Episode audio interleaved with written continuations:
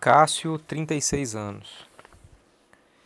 É, meu estado é eu quero estar tá vivenciando um, uma, um momento assim de equilíbrio emocional.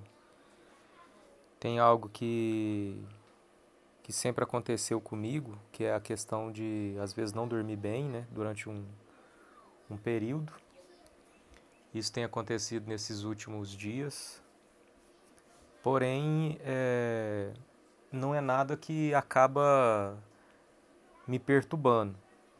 Porque em relação a isso assim, eu consegui eu, é, fazer disso um momento de atenção, né? Quando eu acordo de madrugada, eu, eu, eu procuro refletir e me aproximar de Deus sobre algumas coisas que, que têm acontecido, ou comigo, ou com, no meu contexto. E essa questão desse equilíbrio que eu falo, emocional, de saber lidar mais assim com algumas questões, tipo essa coisa do sono, está muito ligado a a própria necessidade mesmo assim, e uma coisa que parece que vem com a idade também. Porque na medida que os meninos crescem, né, eu, eu sinto uma uma necessidade de, de eu me manter nesse equilíbrio para o bem deles. É...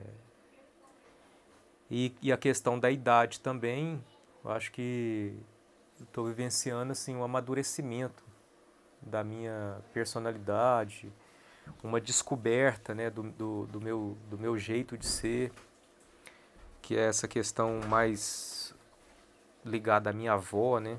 Minha avó ela é uma pessoa bem calorosa emocionalmente. É, e eu tenho me descoberto isso, me descoberto uma pessoa bem emotiva, né?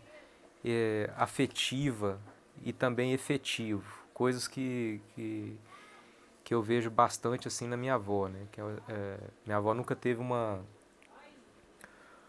uma ligação conceitual com as coisas, mas a praticidade dela sempre mexeu muito comigo, né? Eu lembro que quando eu ficava com ela, todos os netos que passou pela mão dela, que ficava com ela, apanhou, né? e ela e era impressionante assim a lida dela, porque eu nunca tive medo de apanhar dela. Porque tinha algo nela que eu não sabia explicar que hoje eu entendo que é ela não diferenciar, né? A questão do, do, do bater com a questão de, de dar afeto. Para ela, a expressão dela, ela nunca trouxe uma expressão de reprovação nisso. Né? A, a mesma expressão com que ela dá carinho, dá afeto, é a, é a expressão também que ela é, bate na gente, né? faz uma correção ou, ou chama a atenção. Em relação a uma experiência com Deus, eu teria várias, mas eu vou eu vou colocar aqui a que deu início assim à minha a minha conversão. É, eu era adolescente, né? Jovem assim, adolescente, 17, 16 anos, não lembro muito bem, por aí. E e eu tinha conflitos com essa questão até então da separação dos meus pais, né? Eu era uma pessoa muito oprimida, solitária. É... Eu nunca tive um, uma casa que fosse minha, né? Eu sempre estava assim, ou na casa da Ivone, ou na casa da minha avó. É, morei um tempo com meu pai, mas não era mais a mesma coisa, por ter uma, uma outra mulher, né? Que, que seria tipo assim, um, eu estar tá na casa de um. como se fosse uma visita também, né? E, e eu sempre fui muito solitário, assim, nesse período. E, e existia um vazio muito grande dentro de mim. E nesse período eu comecei assim a, a me envolver com bebida. É, e toda vez que eu ficava bêbado, eu ficava chorando, ficava comentando sobre essa coisa do, do, da separação dos meus pais. Uma espécie de um domingão, assim, né? Um tio meu. Quando ele bebe, ele fica assim também. Eu, eu acho que se eu não tivesse uma experiência com Deus assim, eu seria muito semelhante a igual a ele, assim. seria um bebum chorador de mágoas. E nesse período, eu ainda estava no, no, terceiro ano aí do ensino médio. É, eu tinha uma desavença com um amigo meu. A gente brigou, a gente estudou da, da quinta ao terceiro junto. E no primeiro ano, mais ou menos, a gente brigou. E a gente ficou sem conversar, o primeiro e o segundo ano. E aí, nesse terceiro ano, é, eu, eu vi nele uma, uma mudança. O jeito dele assim mudou, né? Aquilo me chamou atenção e a gente não conversava. Mas aí, num determinado dia, quando a gente saiu da escola, ele me procurou. A gente estava descendo assim a rua junto. Aí ele falou, Cássio, eu queria pedir desculpa é, por qualquer coisa, né? Já tem tanto tempo que a gente não está conversando. E eu tô sentindo de te procurar e te pedir desculpa. Porque eu, eu, eu me converti, cara. Eu tô, tô enxergando a vida de uma forma totalmente diferente. E eu gostaria de compartilhar isso com você e te pedir desculpa, falar que qualquer coisa que eu possa ter feito, que você não considere e tal, e, e, e, vamos voltar a conversar e tal. Aquilo me chamou atenção, assim, né, de alguma forma. Por causa, não por causa da, das palavras dele em si, mas por causa da presença dele, né. Aquilo, a atitude dele, assim, me chamou muita atenção. Porque é uma atitude que na minha família, assim, eu não vejo, né. É um pessoal muito magoado, um pessoal muito muito recalcado, né? E aquilo me, cham... me despertou e me chamou muita atenção. E conversa vai, conversa vem, depois daquilo a gente começou a conversar e ele pregava para mim, né? E aquilo foi ficando na minha cabeça.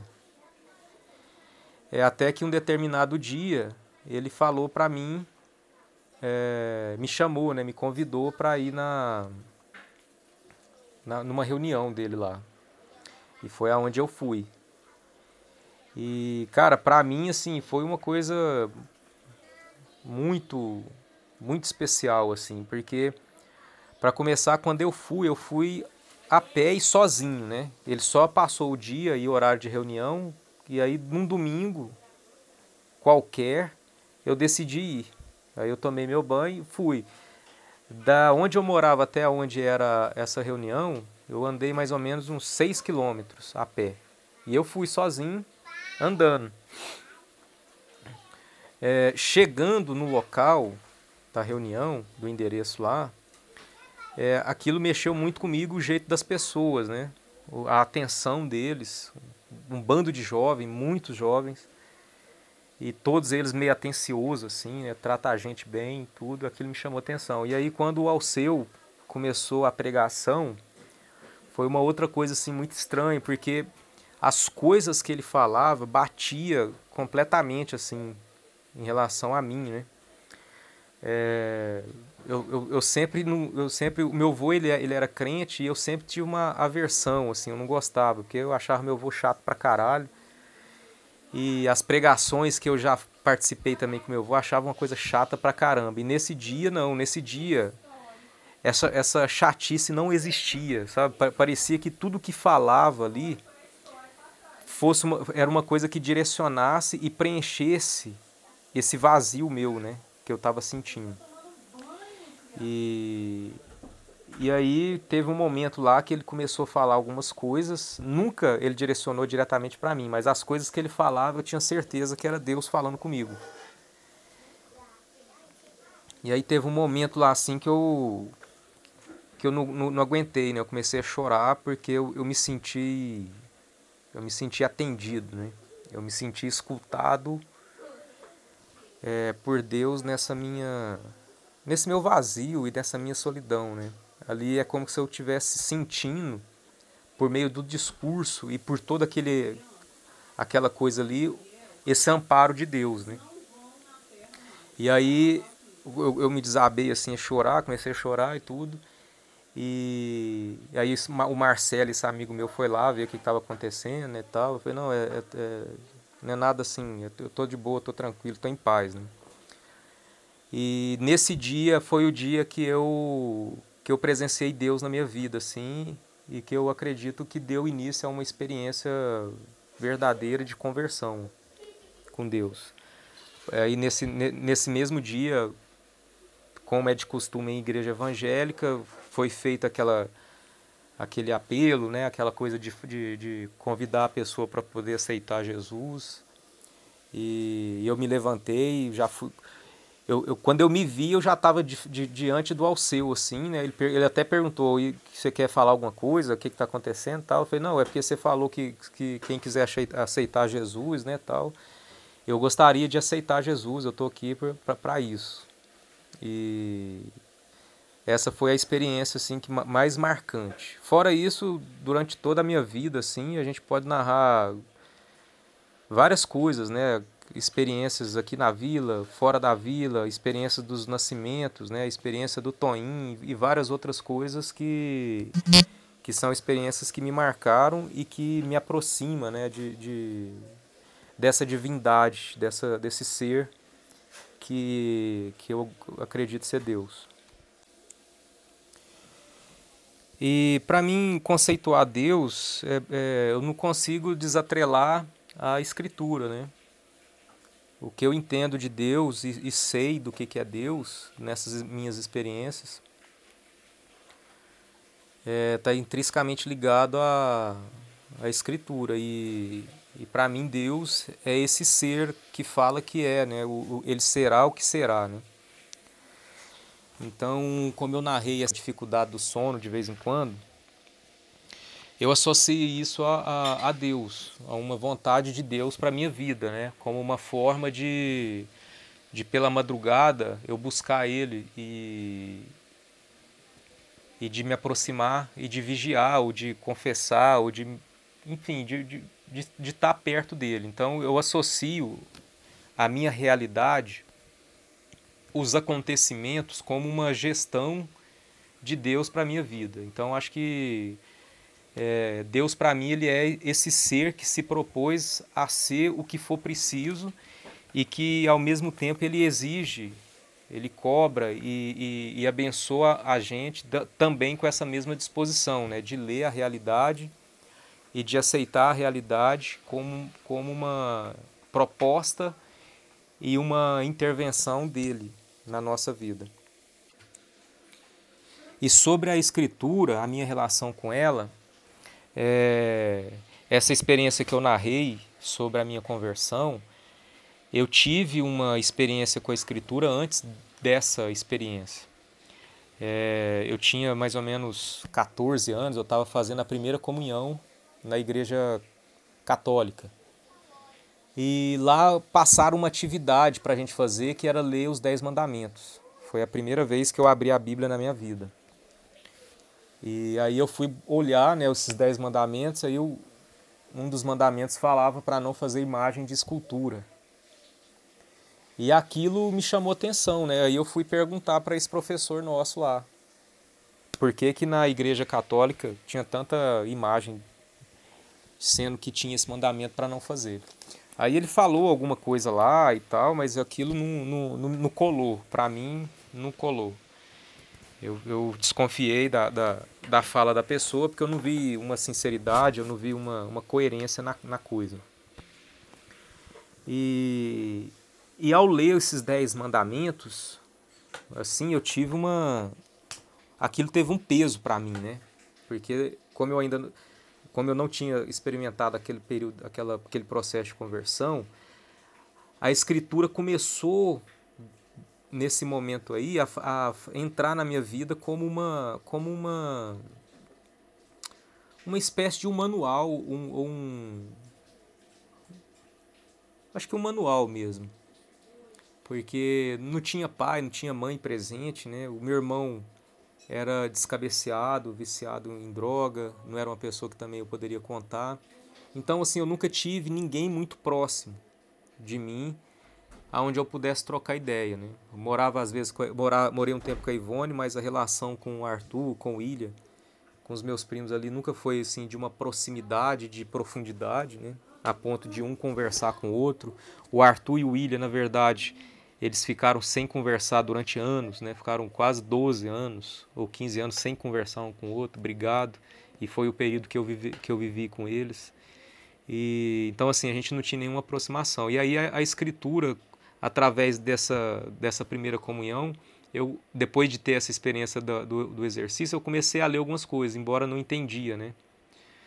Mas uma coisa também marcante nesse mesmo dia que eu narrei, que foi da da minha experiência de conversão, esse Marcelo, esse amigo meu, quando a gente veio embora, é, eu já sabia de algumas coisas, por exemplo, essa coisa de andar duas milhas, né? Ele, ele foi me acompanhando, ele falou, não, eu vou andar com você aí, cara, vambora aí e tal, papapá. Ele sabia que eu fui, que eu fui só, é, a pé, né, e sozinho. Aí a gente foi conversando, cara, eu, eu narrei para ele o que aconteceu comigo, por que eu chorei, né, na igreja, é, o, o o que, que eu senti na hora. É... E aí, chegando ali no pontilhão do bairro de Lourdes, eu falei, cara, pode deixar aqui, aqui agora eu tô em casa, né? Tá no bairro que eu conheço, muita gente me conhece, aqui não tem problema nenhum não. Aí ele falou, não, cara, eu vou você até lá na sua casa. Né? Aí me veio essa coisa desse versículo aí, né? Se alguém propuser andar uma milha, ande duas, tudo. E esse Marcelo, ele foi cara, um cara assim muito muito fundamental nesse processo. Assim, Deus usou ele demais, né? Porque eu via nele é, não a chatice de um crente que eu via, por exemplo, na, na, no meu avô ou nos outros crentes. Né? Eu via nele o, cumprimento da Escritura.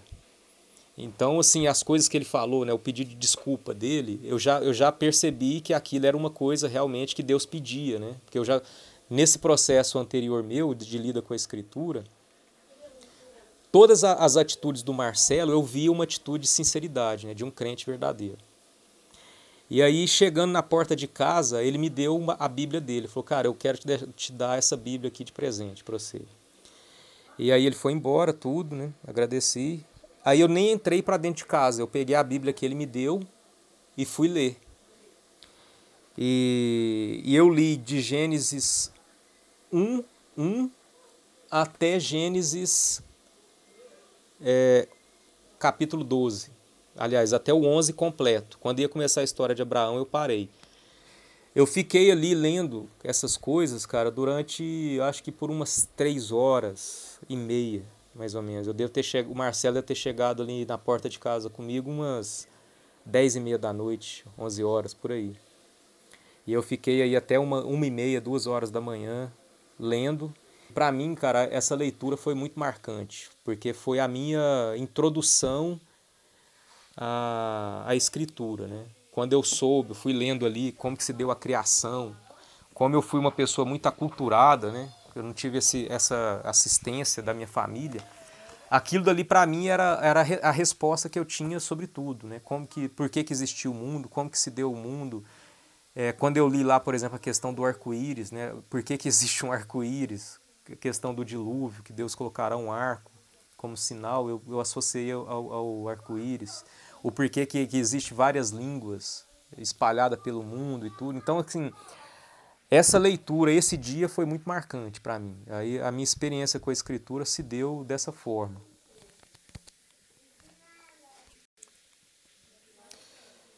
Já em relação à comunhão, é, eu associo a comunhão à voz de Deus.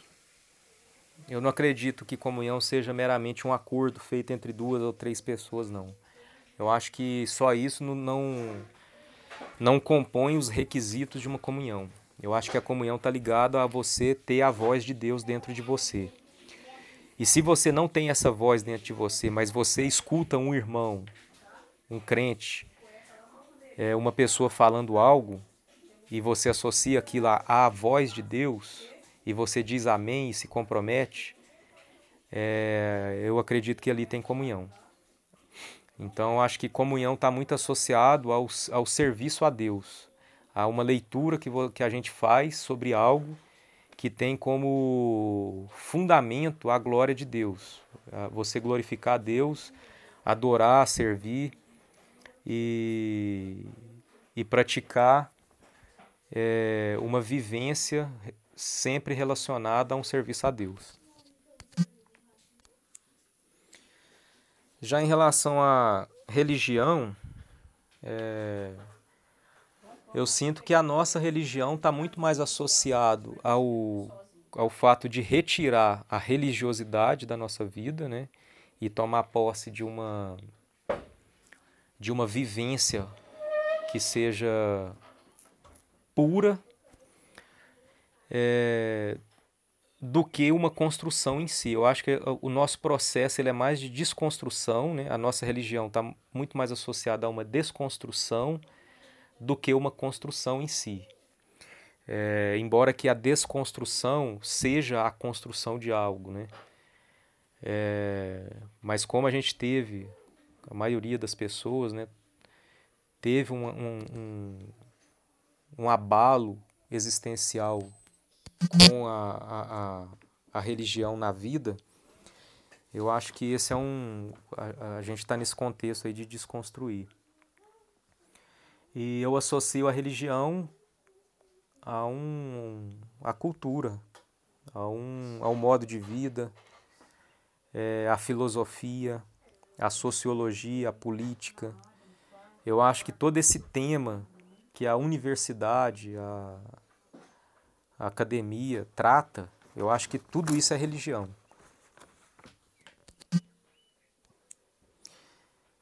E sobre a, a Vila Barroló, eu enxergo a Vila Barroló como um projeto é, familiar é, sobre a materialização dessa ideia da, da religião, né? a ideia de morar, né? como morar. Eu acho que seria um projeto de governo, né? de trazer a nossa existência o governo de Deus.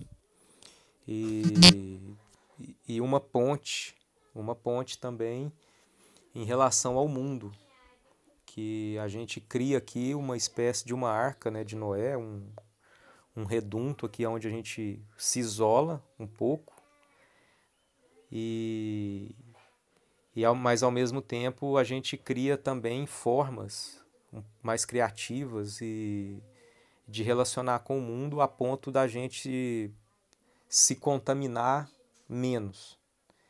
Não que a gente não, não, se, não se contamine, né? eu acho que é impossível a gente não se contaminar. Eu acho que é outra coisa que vai dentro dessa linha do, que eu, do meu pensamento que eu estou tendo atualmente, de que o nosso trabalho, está muito associado mais a, a, ao, ao serviço prestado pelos sacerdotes do que por um profeta ou, ou qualquer outra coisa.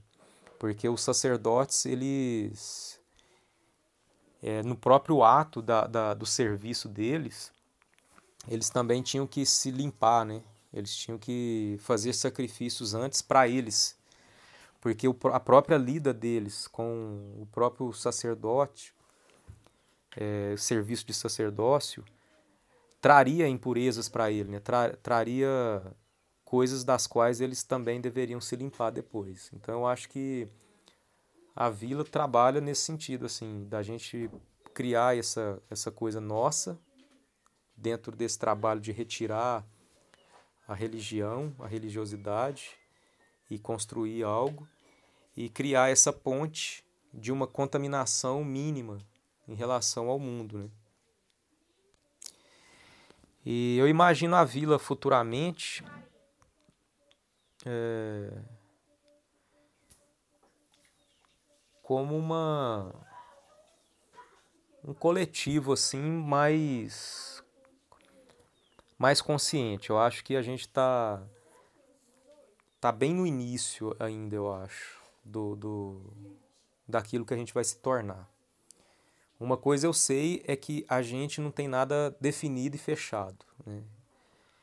E então eu também não procuro fechar nada em relação ao futuro da vila, a não ser pensar a vila como uma coisa não totalmente também definitiva, porque igual tem essa questão da escola, né? Teve essa coisa da escola, teve a gente está tendo esse entendimento em relação ao empoderamento feminino a gente está vendo que existe um movimento social que vai cercear assim de forma bem mais intensa, penso eu, é, as pessoas que se propõem a servir a Deus de fato. Então, eu acho que é, eu não descarto a ideia, eu, eu, não, eu não acredito nisso, mas também não, não descarto a ideia de que a gente pode sofrer per, muita perseguição a ponto da vila deixar de ser igual a gente pensa atualmente. E a gente ter que talvez se separar, né? E cada um, é, tipo assim, que ter que reiniciar uma vila. É, eu, eu, eu não descarto essa ideia, embora eu ache ela muito remota. Mas eu penso que a ideia da perseguição aos crentes e, a, e aquilo que a gente entende como fundamentos né, e, e existencial vai se tornar cada dia mais gritante. Então é, eu não descarto essa possibilidade assim de, da vila da, da vila não existir futuramente, da vila da, de cada um tomar um, um, ter que tomar algum rumo mais individual, né? Igual igual a, a, a, o Estado de Israel mesmo, né? Só que mais pulverizado, assim, talvez essa questão ali do, do Rio do Braço, algumas pessoas ir para lá, uma família ir para lá, outra ficar aqui e outras, enfim, eu não, sei assim precisar, mas eu não descarto essa ideia. Eu acho que é só isso que eu, que eu penso em relação ao nosso futuro. E, e eu tento participar desde hoje, assim, com, uma, com, a, com a criação disso, né? Eu acho que a minha lida é, com, com, com os meus filhos é sempre de preparar eles para isso, para esse futuro. É, a educação que eu tento dar para eles é de, é de, de não conter esse mimo, né, mas de, de relacionar eles estritamente a um, ao reino, a essa coisa estreita, difícil. Né? Eu, eu tento não aliviar para eles a dificuldade que é inerente. Pelo contrário, eu acho que pela minha educação e educação da Nanã, a gente aperta um pouco a vida deles para eles já irem desde já se adaptando à realidade que é o reino mesmo, assim, né? E é uma coisa que é totalmente deles, eu acho que nesse sentido, porque eles lidam bem com isso, né?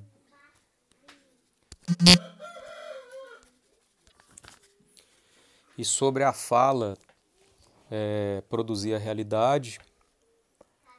É, desde quando eu entendi isso de forma mais, mais palpável, mais clara, eu, eu senti uma evolução, um crescimento na minha vida.